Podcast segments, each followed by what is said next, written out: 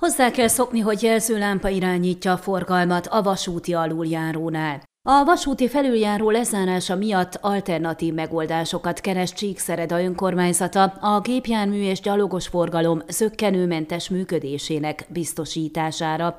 Folyamatosan egyeztettek a rendőrséggel, valamint a vasúti sínek érintettsége miatt a Román Vasúttársasággal is, számolt be Korodi Attila polgármester pénteki sajtótájékoztatón.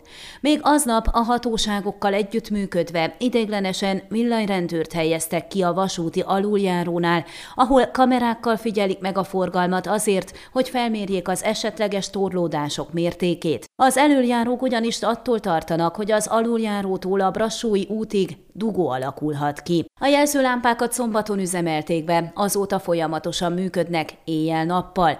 A hétvégén nem alakult ki torlódás az újítás hatására, hétfő reggel viszont az iskolakezdés miatt megnövekedett forgalom hosszabb sorokat eredményezett, fennakadások viszont nem történtek. Ott jártunkkor továbbá azt tapasztaltuk, hogy nem mindenki tartja tiszteletben a villanyrendőr jelzéseit, de az is lehet, hogy észre sem vették az újítást, mivel meglehetősen magasan helyezték el a forgalomirányító eszközöket. Jelenleg a Baromtér utcában 62 másodpercig kell várakozniuk a járművezetőknek, majd 32 másodpercig tart a zöld jelzés, a Brassói út irányából érkezőknek pedig 52 másodpercig piros és 31 másodpercig zöld a lámpa. A sárga jelzés mindkét irányban 3 másodperc. Tudtuk meg Bors Béla alpolgármestertől, aki szerint két-három hétig fogják ebben a formában tesztelni a rendszert, és utána döntenek arról, hogy ugyanígy működtetik-e tovább, vagy változásokat eszközölnek. Elmondása szerint az eddigi tapasztalataik pozitívak. Eddig kizárólag reggel 3.48 és 8 óra 10 perc között értékeltek kisebb torlódást, de általánosságban gördülékenyé vált a forgalom. Gondot egyelőre az jelent, hogy hiába kérték a digitális navigációs rendszerek működtetőit, hogy ezt az útvonalat ideiglenesen nem mutassák, annak érdekében, hogy az aluljáróban a forgalom csak a csíkszeredai helyismerettel rendelkezőknek legyen biztosítva,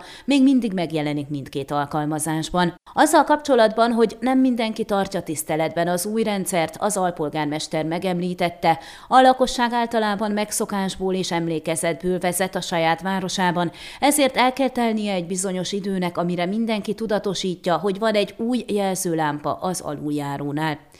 Ugyanakkor folyamatban van egy közbeszerzés útfestésekre, és amint sikerült szerződést kötni, a Zsögöti vasúti átjárónál alkalmazott módszerhez hasonlóan sárga kockás jelzéssel fogják felhívni a figyelmet a jelzőlámpákra. Az alpolgármester azt is elárulta, hogy az aluljárónál felszerelt jelzőlámpák ugyanazok, amelyek korábban a Mártonáron főgimnáziumnál irányították a forgalmat, ezért is sikerült ilyen rövid időn belül üzembe helyezni. Hozzátette, a gördülékenyebb közlekedés érdekében egyéb változásokat is eszközölni fognak.